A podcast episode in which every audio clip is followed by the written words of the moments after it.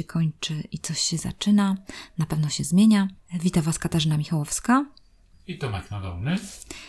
Chcieliśmy zapowiedzieć rozmowę z Ryszardem Gajewskim, który jest prezesem zarządu Gdańskich Wód, ze względu na to, że temat wody jest takim tematem, który porusza temat związany ze zmianami globalnymi, zmianami klimatu. I powiem Wam, że nagraliśmy bardzo ciekawą rozmowę dotyczącą wody, dotyczącą zmian klimatu. Przeszliśmy trochę na ekologię i naprawdę okazuje się, że jest to temat, który dotyka nas wszystkich, ale również jest teraz podejmowany ogólnie przez różne media. Zdaje się, że termin wybraliśmy dość dobrze, dlatego że po pierwsze w Polsce jest susza, nawet jeśli y, pada deszcz akurat od paru dni, to no, ten deszcz nie uzupełni braków, jakie są w kwestii opadów w Polsce. W zeszłym tygodniu Tygodnik Powszechny bardzo ciekawy tekst na ten temat e, puścił, który zresztą polecam. Stara się też pokazać to e, wielostronnie i solidnie dziennikarsko. Też próbowaliśmy z taką osobą w taki sposób rozmawiać, żeby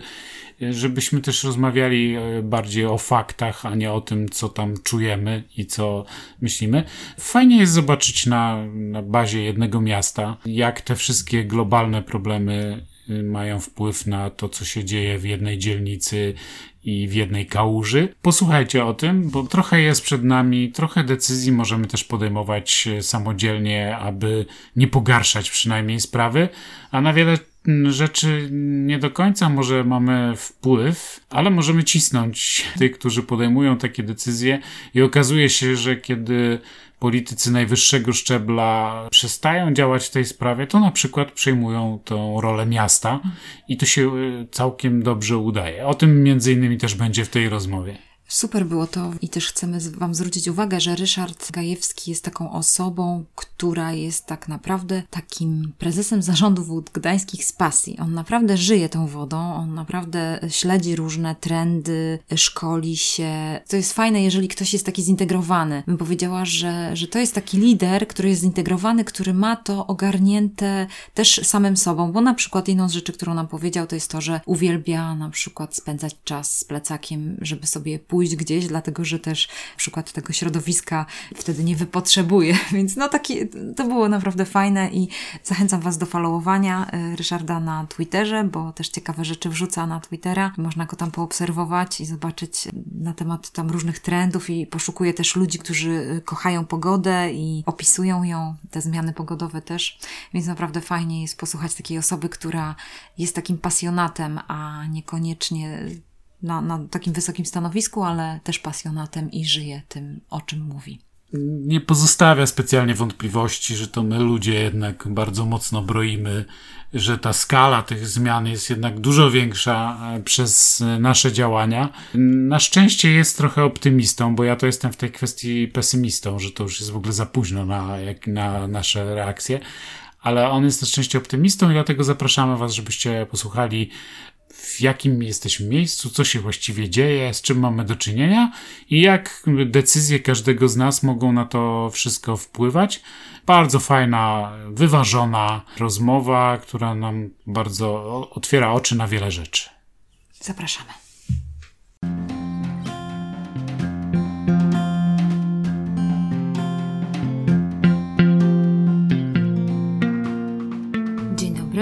Witamy na stacji Zmiana. Witam Was Katarzyna Michałowska i Tomek Nadolny oraz nasz gość Ryszard Gajewski. Bardzo Cię proszę, żebyś przedstawił się naszym słuchaczom.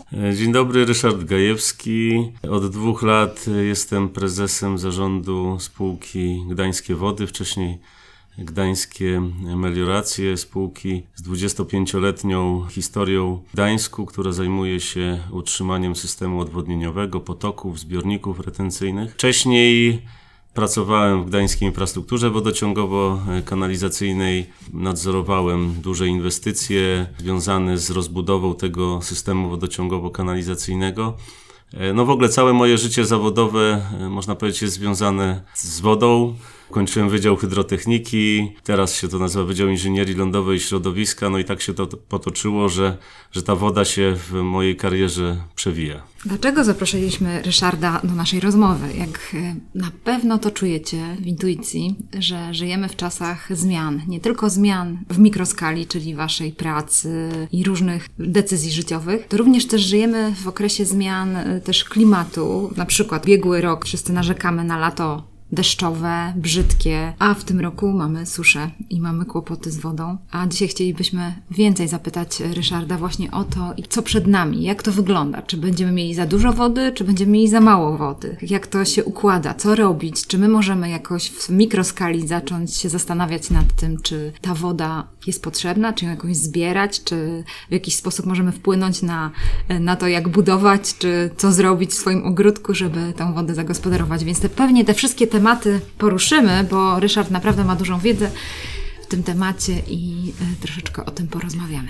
Charakterystyczne jest to, że na przykład kiedy idzie tak zwany front atmosferyczny i Ryszard wrzuca na Twittera na planowaną czy prognozowaną pogodę, to zwykle należy się też spodziewać, że to może nieść ze sobą właśnie najróżniejsze komplikacje i nawet Kasia dzwoniła czy tam SMS-owała, potwierdzała, czy dzisiejsza rozmowa się odbędzie, bo wczoraj miały nastąpić duże opady. Opady były mikro, nie nastąpiły duże, ale takie anomalia pogodowe zdarzają się ostatnio ostatnio chyba częściej, chociaż też kiedy się ma 40-50 lat, to trudno coś powiedzieć. Pogoda też jest jakby obserwowana od ilu 150 lat, gdzieś mniej więcej tak dość szczegółowo, więc to też nie do końca wiemy, jak to przebiegało w przyszłości, ale na przykład wczoraj z bratem rozmawialiśmy z kolegą z Islandii i mówił, że 55 dni non-stop pada tam deszcz, co jest jakby ich anomalią z kolei. Zmienia się nam nawet w ciągu dekady otoczenie, że ono jednak ma bardzo duży wpływ. Stąd dzisiaj zmiana, ale na takim szerszym froncie i prawdopodobnie każdy alert pogodowy mocno wpływa na Twoje życie, prawda? No, no tak jest. My, my jesteśmy, można powiedzieć, na stand-by'u, szczególnie w lipcu, bo ten lipiec często nas ciężko doświadcza, ale można powiedzieć, takich alertów, ostrzeżeń pogodowych w ciągu roku jest dużo. No a tylko część takich zdarzeń rzeczywiście okazuje się problematyczne. Na przykład 11 maja, kiedy mieliśmy bardzo intensywny opad 11 maja tego roku. Te ostrzeżenia y, no, mówiły o, o intensywnym opadzie, ale one nie były, można powiedzieć, aż tak bardzo alarmujące. Po tym wydarzeniu mieliśmy już y, ostrzeżenia, które bardziej były w tonie alarmistycznym, natomiast no, się okazało, że ten deszcz nas ominął. I na, na tym polega ta, ta specyfika e, e, e, zmian klimatu, na tym polega specyfika właśnie tego naszego, naszego zawodu. E, no w ogóle kluczowe z wodą to jest tak właśnie, tak jak, tak jak powiedziałeś, że, że jest albo za mało, albo za dużo. Tak, w zeszłym roku mieliśmy rok mokry i wiele osób narzekało, że są tu jakieś podmokłe e, tereny. Ja się, powiem szczerze, osobiście cieszyłem z, z, z e, no nie, nie, cieszyłem się z tych zdarzeń ekstremalnych, ale cieszyłem się w ogóle, że mamy dosyć dużo opadu, ponieważ po, po kilku latach, kiedy mieliśmy mniej tych opadów, e, wody podziemne, wody gruntowe mogły się e, uzupełnić. No w tym roku, w tym roku mamy już odwrotną sytuację, mamy Mamy suszę w lasach, mamy ryzyko pożarów w lasach, mamy też wpływ na, na uprawy rolne i mówi się też już o stratach w tym zakresie. Także, także no to, są właśnie, to, to, to są właśnie charakterystyka zmian klimatu, kiedy następują ekstremalne zjawiska. Z jednej strony susza, a po takiej suszy może nastąpić bardzo gwałtowna ulewa. Ciekawi mnie tak, tylko zapytam Cię w mikroskali w kontekście tego, co mówił Tomek, że jeśli jest taka sytuacja, że dostajecie alert pogodowy, że nagle spadnie opad stuletni tak zwany, to później też bardzo bym Cię prosiła o wyjaśnienie tego, tego e, słowa, bo to jest też bardzo ciekawe dla naszych słuchaczy. Ale jeżeli tak się dzieje, że tu dostajecie jakąś informację, że będzie taka sytuacja, to co się dzieje? Czy macie jakąś procedurę? Jak to wygląda? Tak jakbyś mógł to opisać? Czy, czy wtedy się spotykacie w jakimś, w jakieś gronie, rozmawiacie, co zrobimy, sprawdzacie jakieś e, różne poziomy wody w zbiornikach i tak dalej. Jak to wygląda? To znaczy tak, no te ostrzeżenia e, pogodowe, one nie mówią e, o opadzie stuletnim. To dopiero wiemy, jak, jak ten opad już spadnie. pomierzymy, spadnie. Natomiast no, ostrzeżenia mówią, one są w takiej trzystopniowej skali IMGW podaje, podaje ostrzeżenia, podaje też prognozowaną wysokość opadu i w zależności też od stopnia tego ostrzeżenia mamy taką procedurę wewnętrzną, w której stawiamy w stan gotowości naszych pracowników. Jeżeli to ostrzeżenie mówi o mniej, mniej intensywnych opadach, no to czuwamy, patrzymy, sprawdzamy, jak się sytuacja rozwinie. Jeżeli zapowiadany jest bardziej intensywny opad, to wtedy wszyscy są, można powiedzieć, pod parą, czekają na, na to zdarzenie po to, żeby jak najszybciej zareagować. I tak jak mówiłeś, rozumiem, że sytuacja jest taka ogólnie globalna, że raz spada za dużo wody, raz jest za mało wody. No i teraz ogólnie by trzeba było tą wodę za dużo wody i za mało wody jakoś podsumować i zastanowić się, czy tej wody jest wystarczająco dla nas wszystkich. E, no właśnie, ponieważ tak jest, że jest jej, tak jak teraz mamy, mamy suszę, no to fajnie by było w sytuacji, kiedy ona pada, ją zatrzymywać właśnie na ten okres y, suszy. Kiedyś było takie podejście które mówiło o tym, że opad y, no, należy jak najszybciej odprowadzić. Czyli te systemy kanalizacyjne, wpusty, one są, ulice są tak zaprojektowane i tak były kiedyś projektowane, żeby, żeby no, opad był jak najszybciej, woda deszczowa jak najszybciej ją zebrać i odprowadzić. Dzisiaj się to y, zmienia i mówi się o tym, żebyśmy tą wodę y, potrafili zatrzymywać w różny sposób. Gdańsk można powiedzieć, może pochwalić takim dużym systemem zbiorników retencyjnych otwartych. To jest pewien ewenement w skali kraju, ale też myślę, że w Europie jest to też dobry, dobry przykład. Kiedy my na tych zbiornikach retencyjnych zatrzymujemy falę y, tą powodziową, można powiedzieć. Y, natomiast no, w tej chwili też idziemy dalej. Mówimy o tak zwanej małej retencji czy mikroretencji, o wszelkich działaniach, takich, które każdy może zrobić na własnym podwórku, we własnym otoczeniu, gdzie też ta woda może być zatrzymywana tak jakby kaskadowo. Najpierw y, na, na własnej posesji, potem gdzieś no, na terenie osiedla, a potem dopiero zbiornik retencyjny. I to jest dopiero system, który nam zapewni z jednej strony większe bezpieczeństwo powodziowe, a z drugiej strony spowoduje, że, że zatrzymamy też tą wodę i wykorzystamy ją na ten okres, kiedy no, po okresie nawalnego opadu może, może wystąpić y, jego brak przez, przez dłuższy okres. To przekładając to tak na, na nasze realia mieszkańca, to ja rozumiem, że ta tendencja, żeby każde bagienko w okolicy osuszać, od razu wszystkie kałuże, znaczy każdy dołek zasypywać, bo, bo w nim są, nie wiem, komary na przykład, że ta tendencja no, okazała się być no, niezbyt przyjazna dla tych zjawisk, które są w tej chwili się dzieją,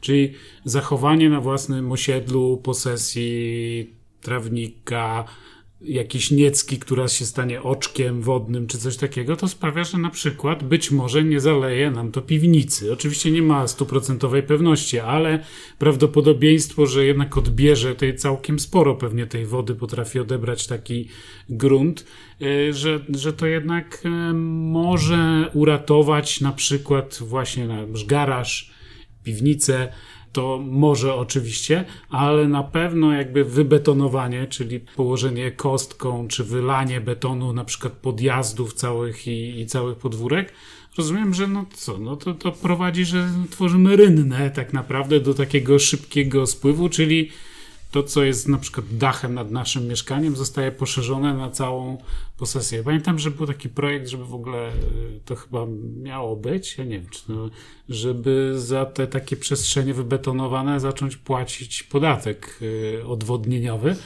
y, z powodów pewnie sondaży nie weszło, ale to chyba nie, to chyba nie jest głupia droga, prawda? Ludziom uświadamiać, że to jest koszt jakiś dla wszystkich.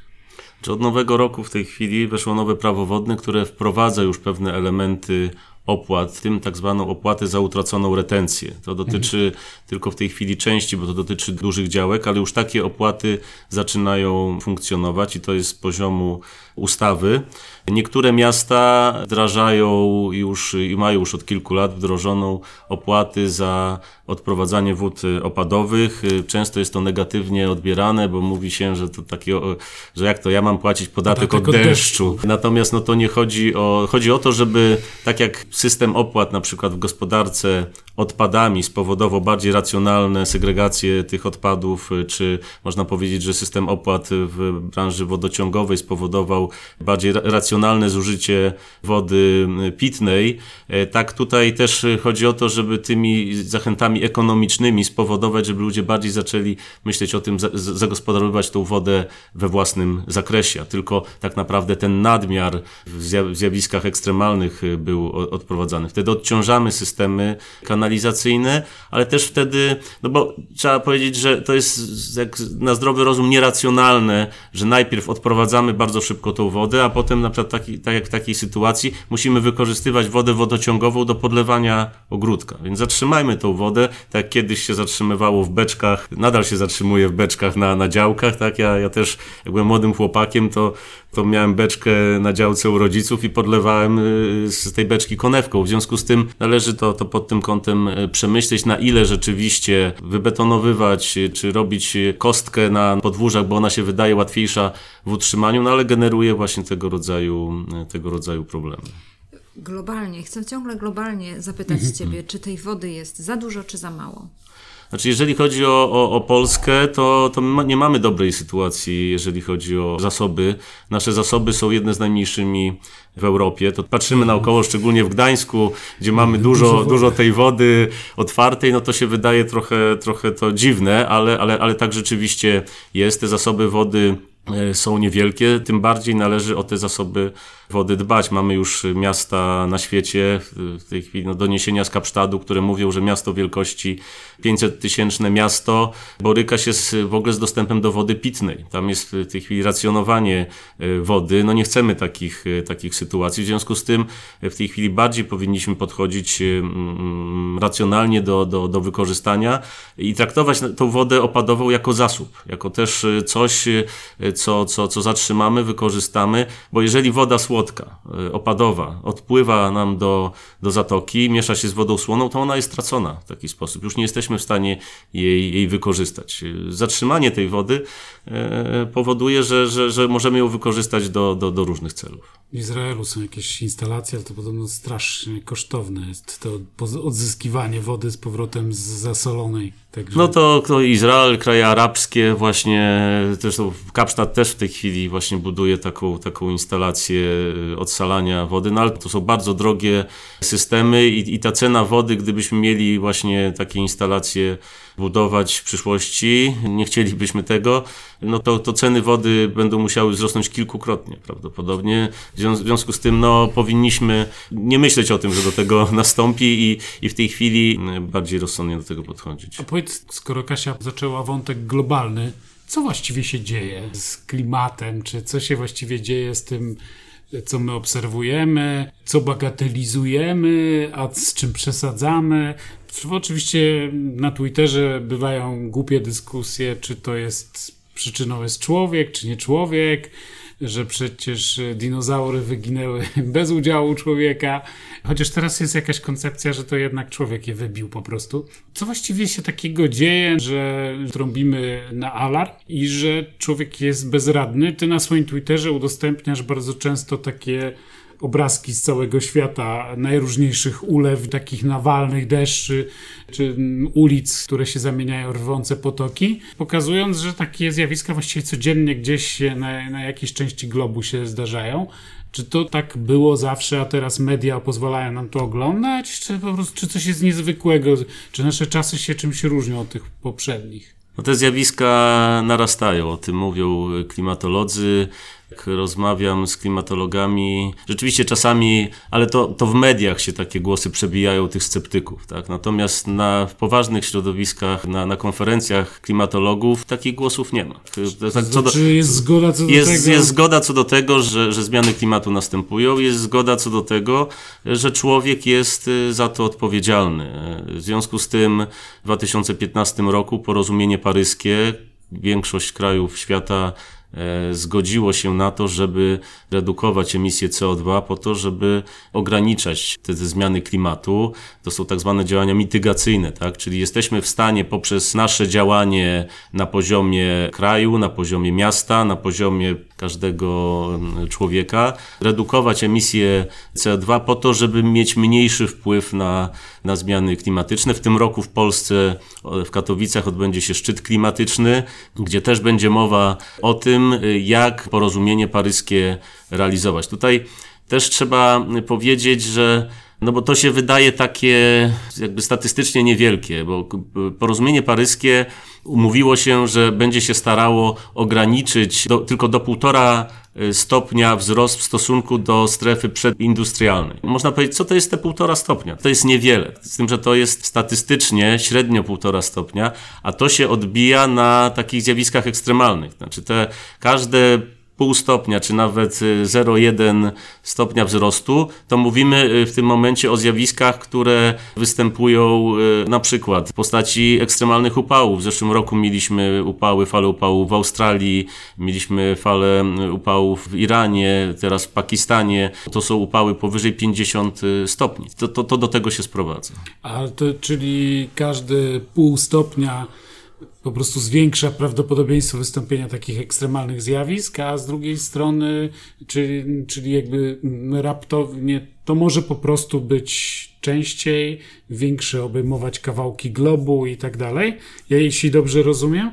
Z drugiej strony tak słyszę takie poglądy, że właściwie to już too late, że już za, za późno się za to zabraliśmy, Ziemia już jest tak rozgrzana jak piekarnik i że to wszystko już jest że, no, no, że trzeba podjąć jakieś ekstremalne wysiłki typu, nie wiem, typu y, pozyskiwanie dwutlenku węgla i go, nie wiem, zakopywanie pod ziemią czy pod wodą i tak dalej, bo już jest tego, tych wszystkich gazów cieplarnianych uwalniamy tak dużo, że już trudno zatrzymać ten... Czy jesteś takim pesymistą, że to już nie ma ratunku ja, dla ja, Ziemi? Ja jestem optymistą, bo wydaje mi się, że zawsze możemy no, to ograniczyć. Tak? To prawdopodobnie już nie zatrzymamy zmian klimatu, ale możemy je ograniczyć.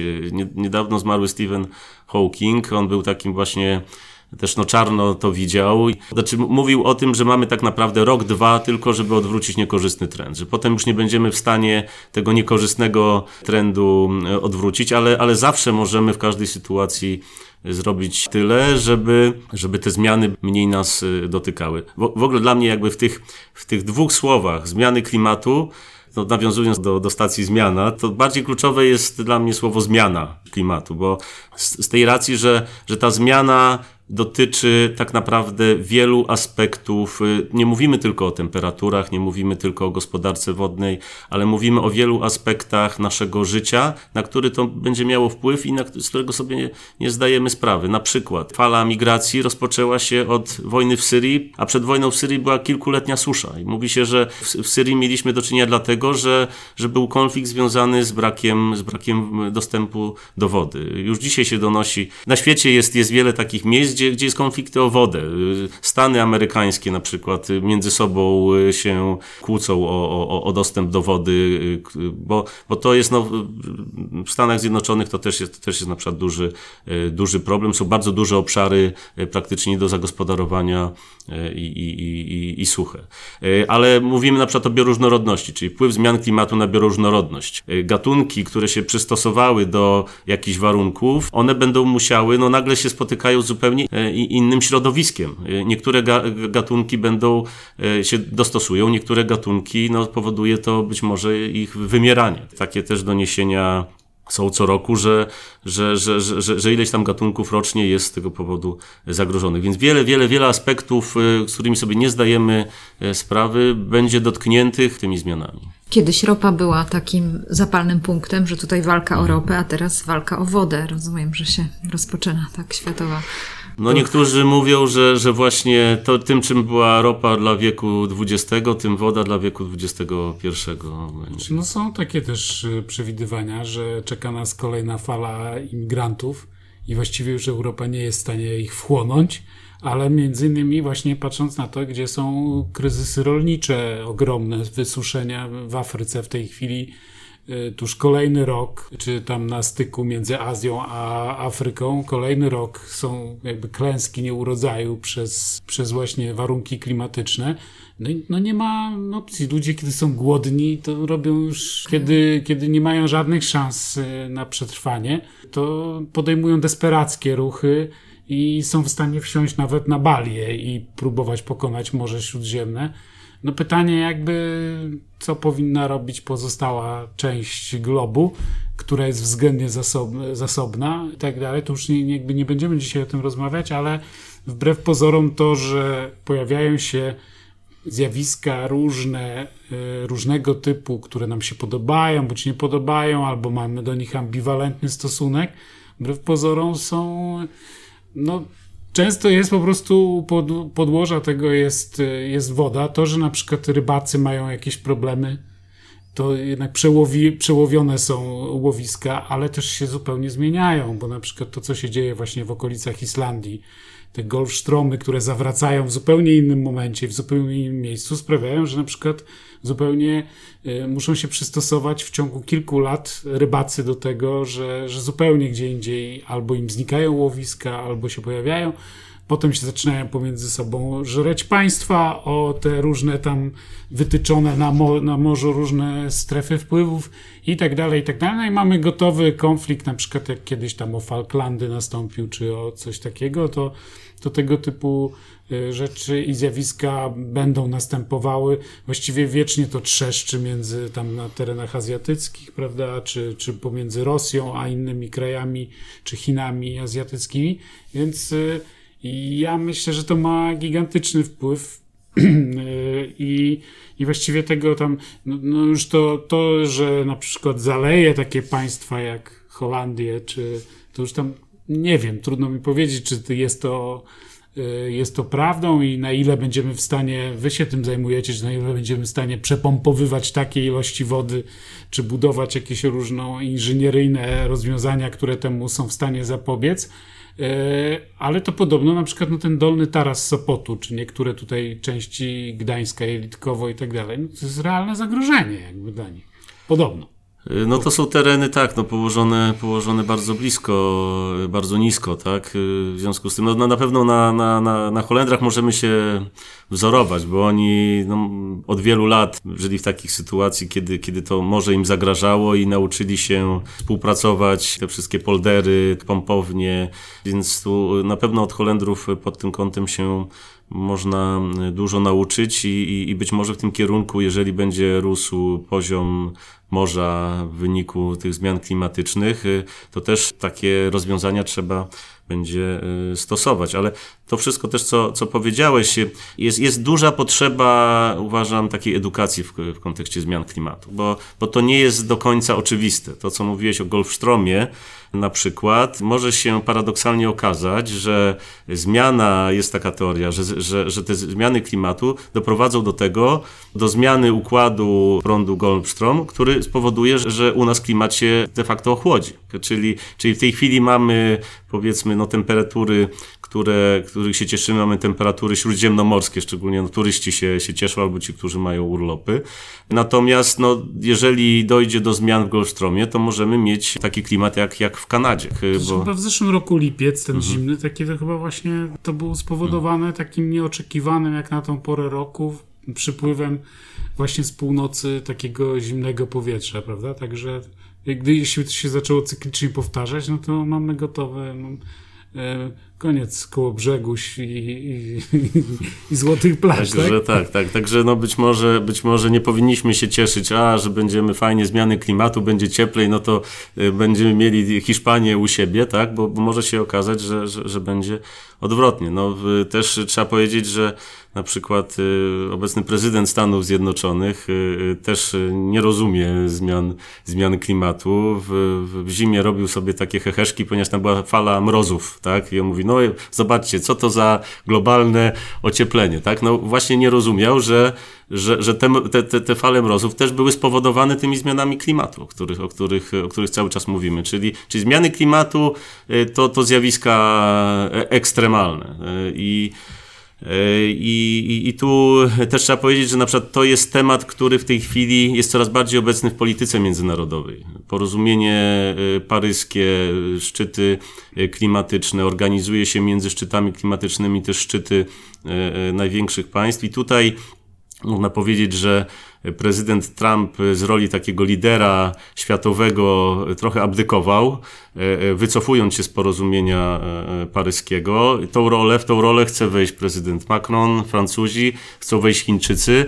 I, I tak jak obserwuję, jak bardzo aktywni, co jest, no, można powiedzieć, nie, nie, nie do wiary, tak? Ale Chińczycy są bardzo aktywni w adaptacji do zmian klimatu, we wszelkich działaniach, y, właśnie przejściu i, i działaniach ograniczających emisję CO2, przejściu na przykład na transport y, y, elektryczny, ale również też w działaniach adaptacyjnych miast. Wręcz całe wizje takich zielonych miast, które, które są dostosowane, dostosowywane do, do klimatu Y, chiński, powiedzmy, Chińczycy nazywają to miasta gąbki, tak? czyli miasta, które właśnie y, w odpowiednim momencie przyjmują wodę, a wtedy, kiedy trzeba, to tą E, wodę oddają i oni zauważyli tutaj swoją szansę i szansę dla gospodarki, e, bo jeżeli będą tymi liderami, to potem te rozwiązania będą dostarczać. No i zauważyli też szansę na to, żeby być takim światowym, światowym liderem.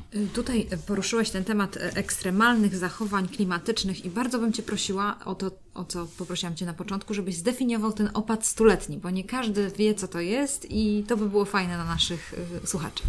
Y, no tak, bo to rzeczywiście czasami mm, jest niezrozumiałe, kiedy mówimy o tym, że, że mamy opad stuletni co roku. Tak? Y, I ten opad stuletni wystąpił w 2016 roku, czy ponad stuletni nawet w zeszłym roku i w tym roku już też mieliśmy taki opad. To jest związane ze statystyką, z obserwacją wysokości e, opadów, czyli mamy pewien ciąg danych statystycznych obserwacji i porównujemy to ten, te, tą wysokość opadu, która wystąpiła z tym całym ciągiem wcześniejszych danych. No i z tego, z tego się okazuje, że statystycznie prawdopodobieństwo wystąpienia takiego opadu no, wychodziło jeden na 100 lat. Tak? Oczywiście te, te, te nowe E, dane, one nam uzupełniają te ciągi. W związku z tym każde kolejne zjawisko, które będzie podobne, ono już może nie być tym opadem stuletnim, ale, ale to się porównuje zawsze do tych, e, e, do tych wielkości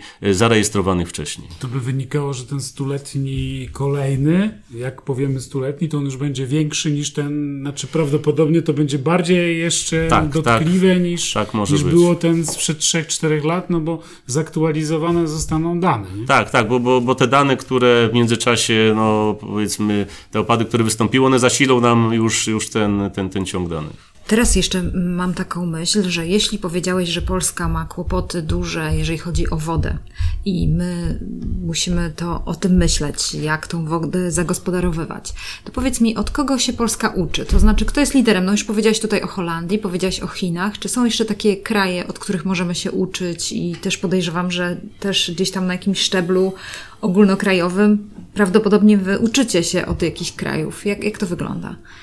Y, no, jest, jest wiele y, rozwiązań, które, które się wdraża y, na świecie.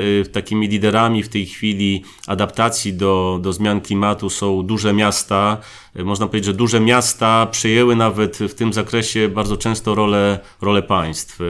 E, Paryż chce być takim liderem, Nowy Jork, miasta skandynawskie, Kopenhaga, Singapur, też to są, to są miasta, które wdrożyły czy wdrażają takie kompleksowe plany adaptacji do zmian klimatu i można powiedzieć też przebudowy, przebudowy miasta, projektowania miasta e, e, pod tym kątem.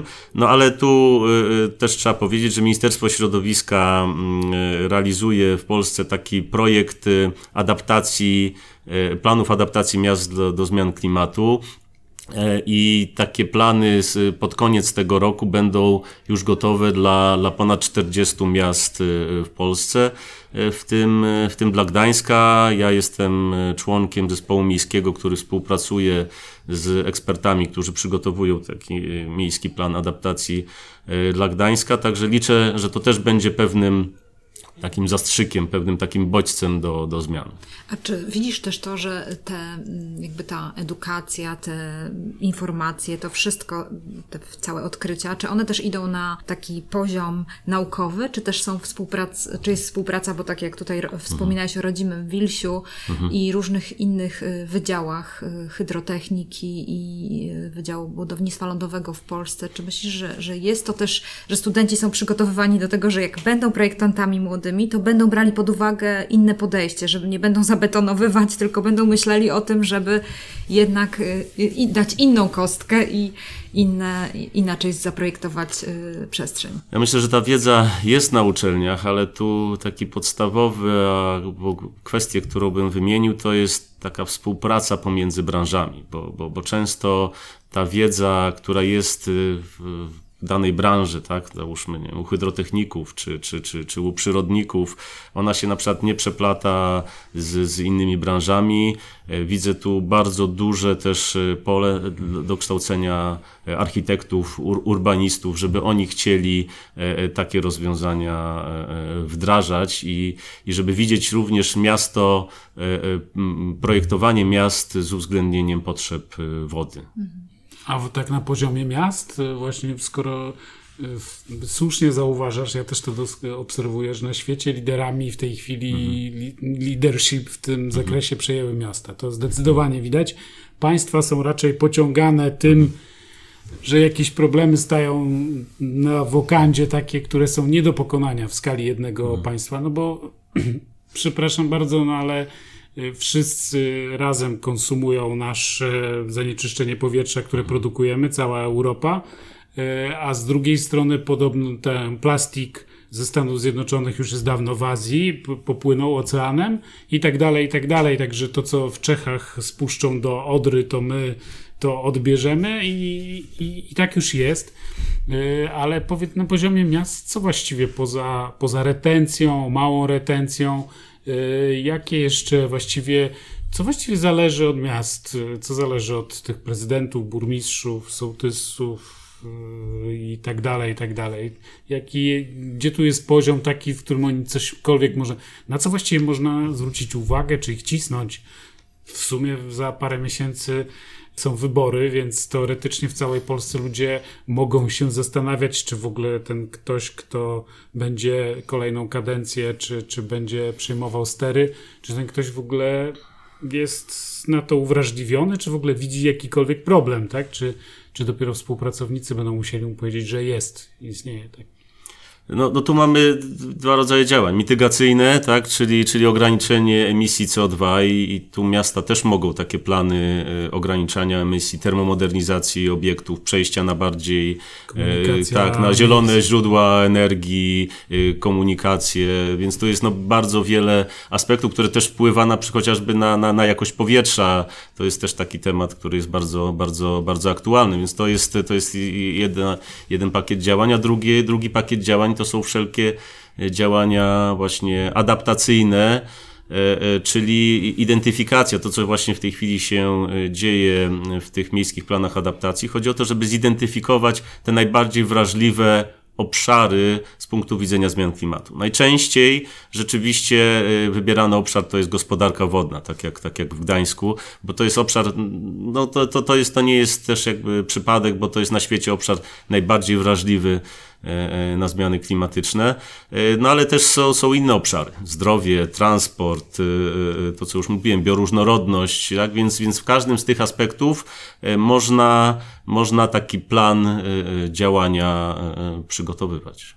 A schodząc na taki na poziom jeszcze niżej, czyli będąc pomiędzy Y, tą administracją naszą lokalną, a nas, nami jako osobami już bezpośrednimi konsumentami, czy osobami, które podejmują jakieś decyzje życiowe, y, to jest też dużo, słyszy się o tego typu rzeczach, jak na przykład lokalność, jeśli chodzi o rolnictwo, czyli mhm spowodowanie, żeby jak najmniej przywożono nam, nie wiem, pomidorów z Afryki czy z drugiego końca Europy, a oparcie bardziej się na, na lokalnym trochę zmniejszenie jakby tej emisji przy transporcie chociażby i, y, i tego typu jakby różne rzeczy.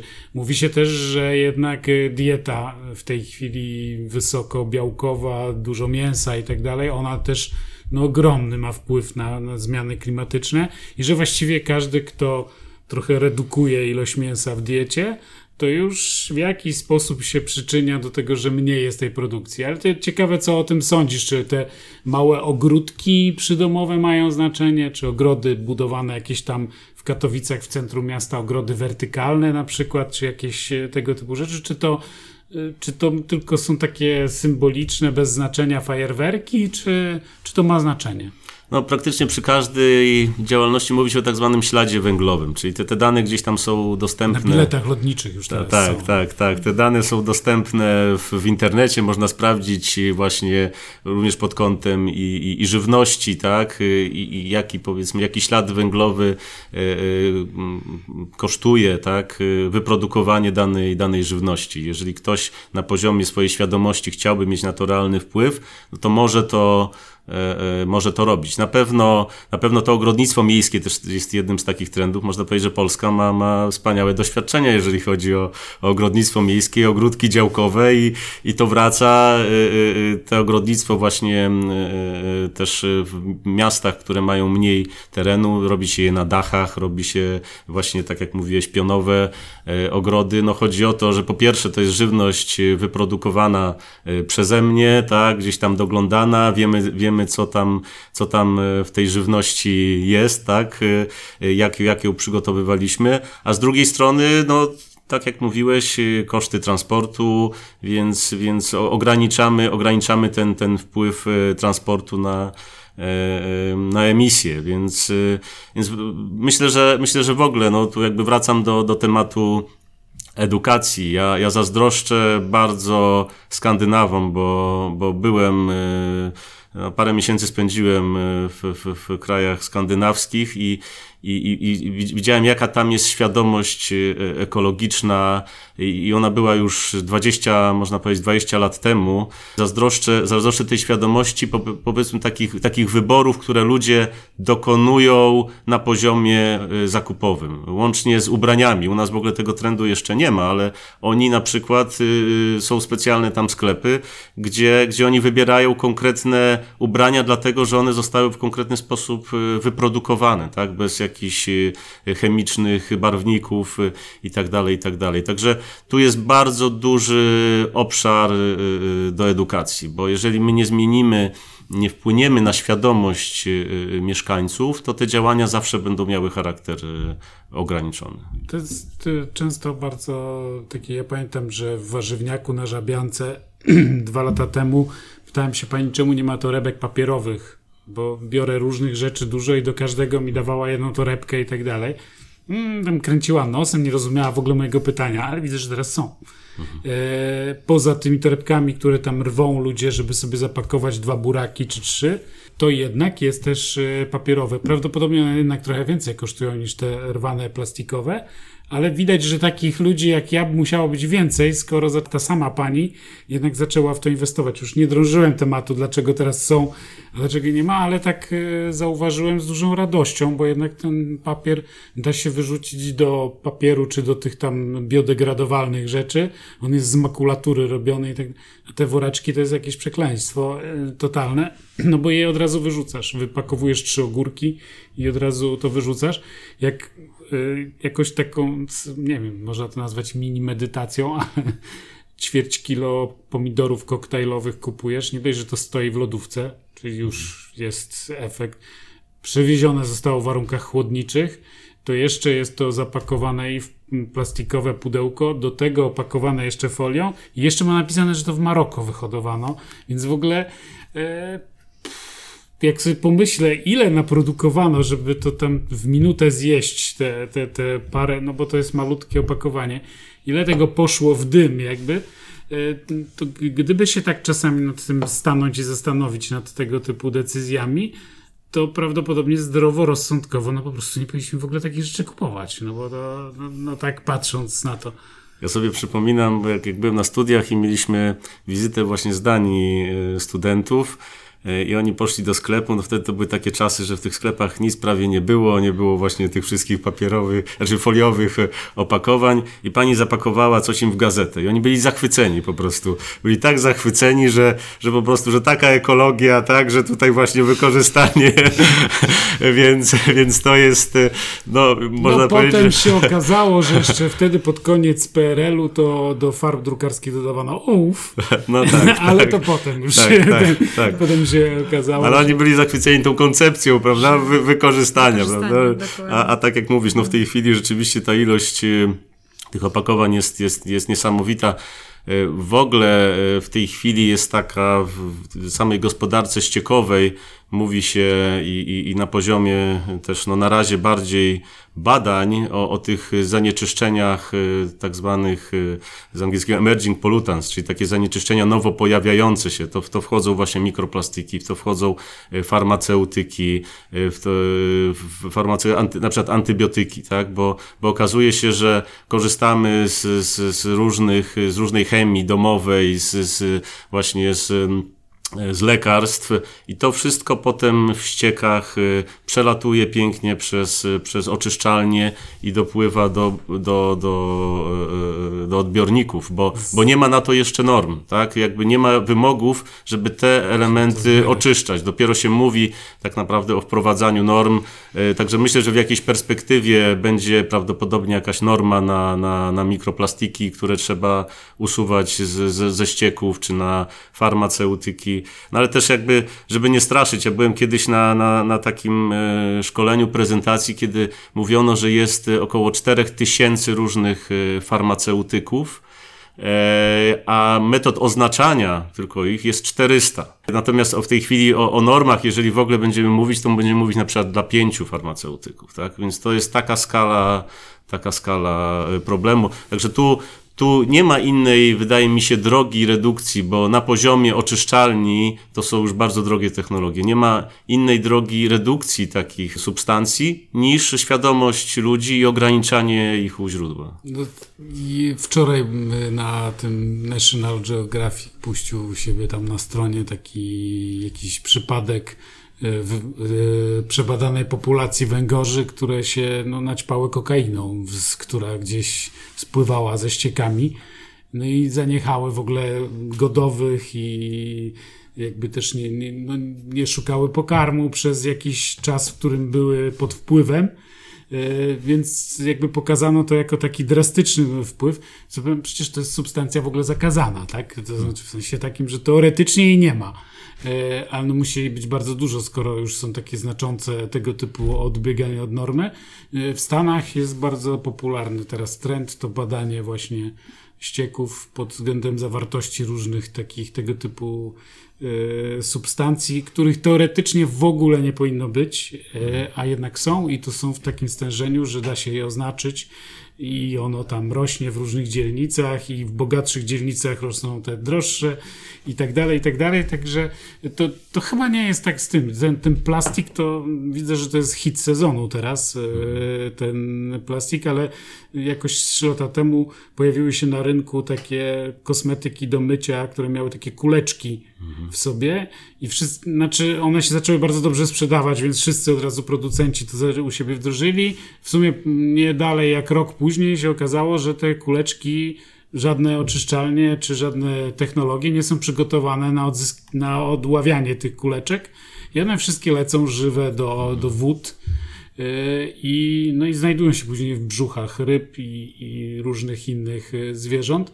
Także człowiek ma niesamowitą pomysłowość, jeśli chodzi o degradację, czy o to, żeby no jakby tak i, I właściwie teraz te wszystkie pomysły one od razu idą na całą skalę, na, na ogromną skalę, no bo jak jest pomysł marketingowy, coś się ludziom podoba, że im tam masuje e, trochę ta kuleczka, e, to, to właściwie za, za chwilę miliony ludzi to używa. Nie? No wydaje mi się właśnie istotne jest, żeby o każdym produkcie myśleć z, z perspektywy cyklu życia tego produktu, tak? Nie tylko wyprodukowania, użycia, ale co z tym produktem się się potem zadzieje, tak? Jak, jak go właśnie zutylizujemy, tak? Jak on się w środowisku będzie E, będzie zachowywał. No to jest to, też to, co pytałeś, co każdy człowiek może zrobić. No na poziomie takiej świadomości właśnie się chociażby nad takimi sprawami e, zastanawiać.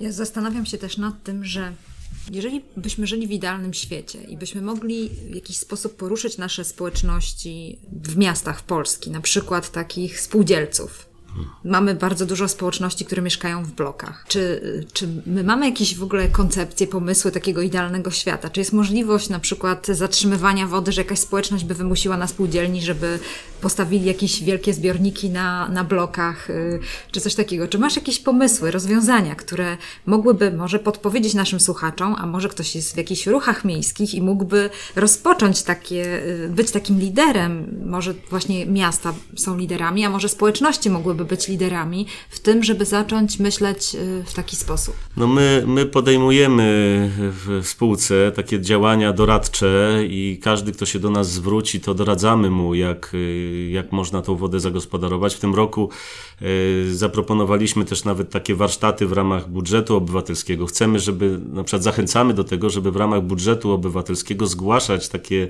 projekty, bo to są idealne właśnie projekty takie z naszego otoczenia dotyczące i urządzenia zieleni, a jednocześnie zagospodarowania wody. No, takich rozwiązań jest, jest, jest, jakby jest cała paleta rozwiązań, zaczynając od, od zielonych dachów, zielone ściany, to są, to są ogrody y, deszczowe. Można, można robić też zbiorniki y, takie szczelne, które potem wykorzystamy wodę do y, nawadniania terenów zielonych, które są w spółdzielniach. Tak? Zachęcamy też do tego i to też, też jest taki obszar, edukacji, ponieważ my tak trochę się przyzwyczailiśmy do równo wystrzyżonych e, e, trawników, ale trzeba sobie powiedzieć, że, że to nie jest tak naprawdę najlepsza forma zieleni, to jest tak zwana monokultura. Więc zachęcamy do tego na przykład, żeby, żeby robić łąki kwietne. Tak? To tutaj już tutaj Gdańsk podejmuje, są takie, takie działania ze strony w Gdańsku, ale nie tylko w Gdańsku, gdzie się y, próbuje przekonywać tych mieszkańców, że zostawmy ten kawałek taki y, ukwiecony, tak, to nie musi być równo wystrzyżony y, trawnik. To są też po pierwsze i z punktu widzenia zatrzymywania wody to działa bardziej e, efektywnie. To jest tańsze też w utrzymaniu, nie musimy tego kosić kilka razy do roku. Trawnik wymaga też bardzo dużo wody wodociągowej do podlewania, tak, więc to jakby utrzymanie, każdy kto utrzymuje trawnik wie jak dużo pielęgnacji ten trawnik e, Ktoś wymaga. Ktoś policzył, jak dużo paliwa i smaru idzie mhm. i ile to wchłania taki trawnik rocznie, kiedy jest kilka, co tam, co regularnie strzyżony, że strasznie dużo tego idzie. Amerykanie, Amerykanie mają zboczenie mhm. na punkcie tych wystrzyżonych trawników przed każdym domkiem e, i to, to jakieś idą takie galony rocznie na każdy taki domek, że tego mało kto bierze to pod uwagę, nie? Że to... Ja myślę, że tak, że, że, że warto jest no, na przykład na takim osiedlu zastanowić się, yy, yy, okej, okay, tu potrzebujemy, żeby, nie wiem, żeby dzieci pokopały piłkę, no tu potrzebujemy jakiegoś kawałek trawnika i, i, i sobie wyznaczmy ten trawnik, ale nie, nie każde miejsce między blokami gdzieś, tak, przed, yy, przed budynkami, może, może nawet fajnie będzie, że będziemy mieli kwiaty, które będą, yy, będą kwitły, one będą cieszyły, cieszyły oko i nie oznaczać to będzie, że to jest ten teren niezagospodarowany, bo dzisiaj no, spotykamy się, jak gdzieś tam ktoś nie skosi, no, że to jest właśnie tutaj bałagan, coś niezagospodarowane, prawda, to jest granda i skandal, tak? No jakby kolejny obszar, kolejny obszar do, do, do przekonywania, e, że to yy, tak naprawdę te pieniądze można przeznaczyć bardziej bardziej efektywnie, a, a, jednocześnie, a jednocześnie to nie służy e, też takiej no, nawet bioróżnorodności. Y, bo no, trzeba powiedzieć, że, że no też wszystkie zwierzęta, które takie małe zwierzęta, które żyją sobie w, w, w, na, na takiej naturalnej łące, no to one nie za bardzo y, im sprzyja takie, takie regularne y, koszenie. Tak? Czyli z punktu widzenia takiego środowiska zwierzęcego, tego, tego mikrokosmosu zwierzęcego, też mu w ten sposób nie pomagamy. A, a, a miasta też powinny, to też jest jakiś problem współczesnych miast, że, że, że nastąpił trochę taki rozdział od, od przyrody. Tak? Mówi się, ok, to my, my tu mamy miasto, a zieleń czy przyrodę mamy poza miastem. Tak? E, e, warto wprowadzać, warto wprowadzać tą bioróżnorodność w samym mieście. Mówi się, że że w ogóle takie badania, badania wskazują, że im więcej jest zieleni w mieście, tym na przykład jest mniej takich chorób alergicznych, mniej astmy, e, czyli, czyli już poza tym aspektem właśnie zagospodarowania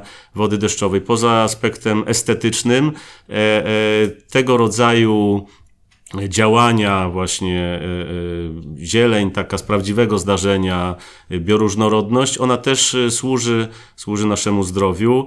My to też obserwujemy na zbiornikach retencyjnych w Gdańsku. Tak? Zbiorniki retencyjne w Gdańsku, one są takimi y, lokalnymi, można powiedzieć, sercami, gdzie, gdzie mieszkańcy właśnie znajdują ukojenie, gdzie, gdzie, gdzie właśnie chcą się nacieszyć takim elementem przyrody, ale również my robimy takie obserwacje przyrodnicze i to są właśnie miejsca, gdzie zwierzęta, można powiedzieć, się gromadzą, gdzie one, gdzie one w tych miejscach znajdują, znajdują e, e, swój, swój dom. Jedną z, chciałabym od Ciebie też usłyszeć taką rzecz, którą może każdy już teraz mógłby zastosować w swoim domu. Coś takiego, co mógłby zrobić ktoś, kto przejmie się tym, co usłyszy i mógłby po prostu już dzisiaj zastosować. Czy masz taki pomysł? No pierwszy, pierwszy przykład to beczka, tak? Że jakby tak naprawdę mało inwestycyjny, mało inwestycyjny e, sposób, czyli możemy zrobić tak, że, że, że pod, pod, pod tą rynnę spustową, e, pod tą rurę spustową e, możemy, możemy, możemy włożyć beczkę i możemy tą wodę wykorzystywać do czegoś. Na przykład panie, panie lubiły kiedyś myć włosy, tak? W deszczówce, bo to miękka woda, także Y, to, to jakby to też jest jeden ze sposobów. Y, ale no, takie bardziej rozbudowane sposoby to są właśnie, to są właśnie na przykład te ogrody deszczowe. Y, na naszej stronie internetowej myśmy opublikowali poradnik w pięciu krokach, jak można, jak można takie ogrody deszczowe zakładać. Do tego wszystkich zachęcam. To mogą być tak naprawdę takie ogrody w postaci, nie wiem, kilkudziesięciu metrów kwadratowych, ale to może być tak naprawdę skrzynka, tak, z, z, która jest podstawiona też pod rynek, to ona, ona już nam zatrzymuje z jednej strony zatrzymuje wodę, ale zasila zieleń, czy taka skrzynia z, z zielenią, e, e, która, która też, e, no, ta zieleń będzie zasilana przez, przez wodę opadową. Także jakby inwencja, to jest tylko kwestia inwencji, jak, jaką formę tego ogrodu deszczowego zastosujemy. Czyli ja, ja mam na przykład pod oknem taki łąkę, mieszane uczucia wywołuje u sąsiadów. E, mimo, że to jest taka z, z mieszanki, która właśnie mieszanki nasion i rzeczywiście właściwie co tydzień, co dwa jakieś kolejne kwiaty, inne kwitną, jedne przekwitają i tak dalej. jak się temu człowiek przygląda, to niesamowicie i zapylacze do tego ciągną, których nie ma na trawnikach e, i tak dalej. Także to jest bardzo. Ale na razie jeszcze widzę, że mieszane takie mhm. oceny wśród y, sąsiadów, że wygląda to na trochę takie bajzlowate i zaniedbane. Także trudno każdemu tłumaczyć, że to celowo, y, że to tak jest. W każdym razie też pamiętam, że bardzo dużo ludzi uważa, że to, to jest bardzo ciekawe to, co mówisz, bo bardzo dużo ludzi uważa, że trzeba kosić się bardzo im pod oknem wszystko, bo córka ma alergię na przykład. Mhm. Czyli, że to, a, a ciekawe jest, że ogólnie zasadniczo powin, to, że to utrzymuje pewien mikroklimat, wilgotność, samo z, koszenie strasznie uwalne tych pyłów, Dokładnie. tego wszystkiego, to, to zawsze jest taki, wszystko jest zakurzone po tym, więc y, pewnie to ciekawy sposób, żeby z, może zmierzyć się z refleksją trochę odwrotną, że, że gdyby nie strzyc, to może okej, okay, coś tam popyli czasem, ale jednak na dłuższą metę może to sprawić, że, że właśnie mniej będziemy skłonni do takich rzeczy. Podobno też turystyka masowa to jest koszmar dla, dla, dla, dla świata. No na pewno przemysł, przemysł turystyczny generuje dużo, dużo odpadów. No z drugiej strony, tak, miasta przyciągają, tak? Chcą, żeby, żeby ci turyści przyjeżdżali, zostawiali pieniądze, dzięki temu miasta się, miasta się rozwijają. Rzeczywiście zastanawiam się, jak to, jak to pogodzić. No na przykład ja mogę powiedzieć, moim ulubionym sposobem spędzania czasu to jest plecak i, i wędrowanie. Wydaje mi się, że to rzeczywiście dosyć mały ślad, mały ślad zostawia, ale, ale oczywiście każdy lubi spędzać y, czas w inny sposób.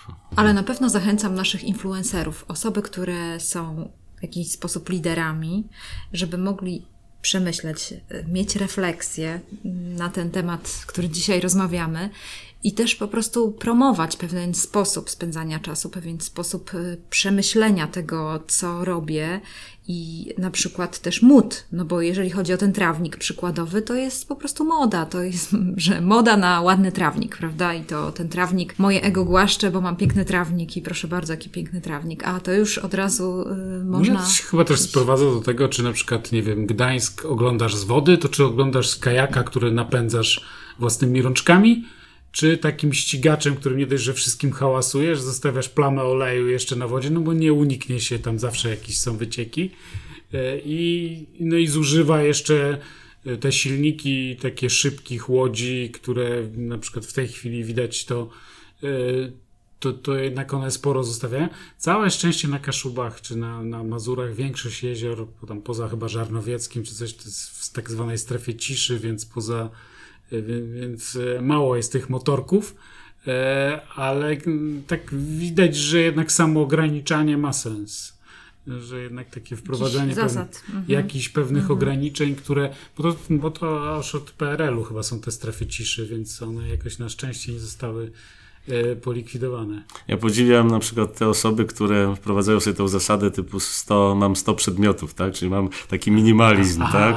Są, są takie osoby, które, które funkcjonują w ten sposób, że, że, że powiedzmy jak kupuję coś nowego, to, to starą rzecz gdzieś oddaję albo, albo wyrzuca i tak naprawdę taki, taki minimalizm, no ale nie wiem, czy to, czy to, czy to nie są trochę już, bym powiedział, takie no bardzo idealistyczne koncepcje. No ale są takie osoby... Na religijności bym tak, powiedział tak, nawet, tak. ale... No dobrze, czyli doszliśmy do tego, że warto mieć ogródek. doszliśmy do tego, że możemy trochę mniej wody zużywać, ale też i w jakiś sposób też zadbać, nawet głosując y, w swojej wspólnocie, na przykład mieszkaniowej, nad pewnymi rozwiązaniami. E, no ja na przykład wjeżdżam na, tam, wjechałem ostatnio na tą górę gradową, żeby zobaczyć po remoncie tam niektóre obiekty. No i fajnie, że parking na szczycie nie został wyłożony kostką, tylko żwirem i tym takim prze, prze, jest warstwa przepuszczająca. Bo z tej góry, jak ta woda poleciałaby, jak z tej patelni, no to jednak ona gdzieś musi się zatrzymać na dole, czyli na przykład tam, gdzie się ciągle zatrzymują różne takie opady duże. E, czyli można, no, można podejmować takie decyzje, że, które są trochę bardziej zrównoważone. E, mam nadzieję, że to było po prostu świadomie właśnie dlatego, żeby przypadkiem nie postawić betonowego placka na samym szczycie e, góry gradowej, ale, ale no to dotyczy nawet dwóch miejsc parkingowych pod domem. Czy je wysypiemy żwirem na przykład, czy, czy wyłożymy tą kostką słynną naszą polską bauma, czy jak to tam nazywają. No, jeszcze jedna rzecz mi, mi, się przypomniała, y, bo często jest taka krytyka właśnie deweloperzy, tak? Że no, ci deweloperzy właśnie betonują, tak? Oni, oni zabudowują osiedla i, i, i uszczelniają te powierzchnie, ale też e, no my często rozmawiamy z deweloperami, przekonujemy ich do takich zielonych rozwiązań zatrzymywania wody opadowej, co oni nam mówią, mówią. No oni mówią, no tak, no ale, ale mieszkańcy, ci klienci od nas oczekują, bo mówią, że to będzie potem kosztowało, E, e, że, że to będzie no, kłopotliwe w utrzymaniu, więc to, to jeszcze tak mi przyszło do głowy, co jeszcze możemy zrobić. No możemy wywierać presję, powiedzieć, ok, no ja chcę mieszkać na takim osiedlu, które właśnie zawiera takie, takie rozwiązanie. Jeżeli no, e, popyt kreuje podaż, tak? Czyli jeżeli będzie więcej takich osób, które będzie jednak doceniało tego rodzaju rozwiązania, no to one się też będą musiały pojawić. To ci, ci deweloperzy, którzy takie, takie mm, osiedla budują, oni też będą musieli to w jakiś sposób sposób e, uwzględniać, tak?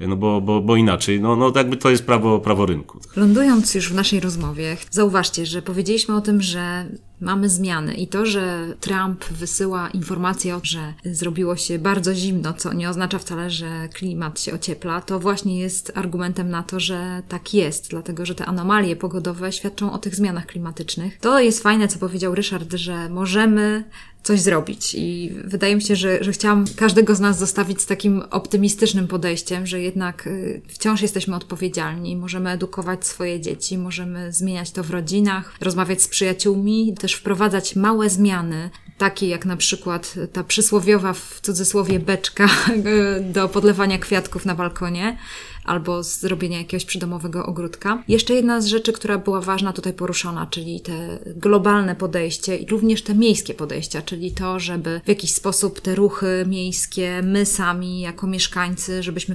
wspomagali gospodarkę wodną, myśląc o niej w ten dobry sposób. No, no tak, ja, ja myślę, że bo jakby taki, taki truizm, może woda nie zna granic, tak? Bo my sobie tutaj tworzymy granice miast, państw, osiedli, tak, i tak tu. dalej, i nadleśnictwo, tak, a, a woda, no i tak sobie spadnie gdzie, gdzie chce, więc, więc tu jakby bez współpracy w, w tym obszarze to rzeczywiście no, będziemy mniej skuteczni. My również no, współpracujemy z, z lasami państwowymi. Jestem też optymistą, jeżeli chodzi o, o, o konkretne działania. Także potrzebna jest na pewno współpraca, potrzebne są takie działania kompleksowe na każdym poziomie, tak? Czyli na pewno dużo do zrobienia ma administracja miejska w zakresie takich zabezpieczeń powodziowych, czy na przykład też lasy państwowe, ale też w mniejszej skali. Spółdzielnie mieszkaniowe, wspólnoty, tak? Każdy z nas i, i, i dopiero, dopiero jak te wszystkie działania połączymy, no one, one to będzie wtedy taki efekt, efekt skali, one, one wtedy będą mogły być naprawdę skuteczne. Dziękujemy bardzo za rozmowę. Dowiedzieliśmy się naprawdę ciekawych rzeczy i mam nadzieję, że zostaliście zainspirowani. A nawet jeżeli interesujecie tymi tematami, to myślę, że jeszcze coś tam do tego waszego ogródka dorzuciliśmy dzisiaj. Dziękujemy bardzo za rozmowę i do usłyszenia. Dzięki. Dziękuję.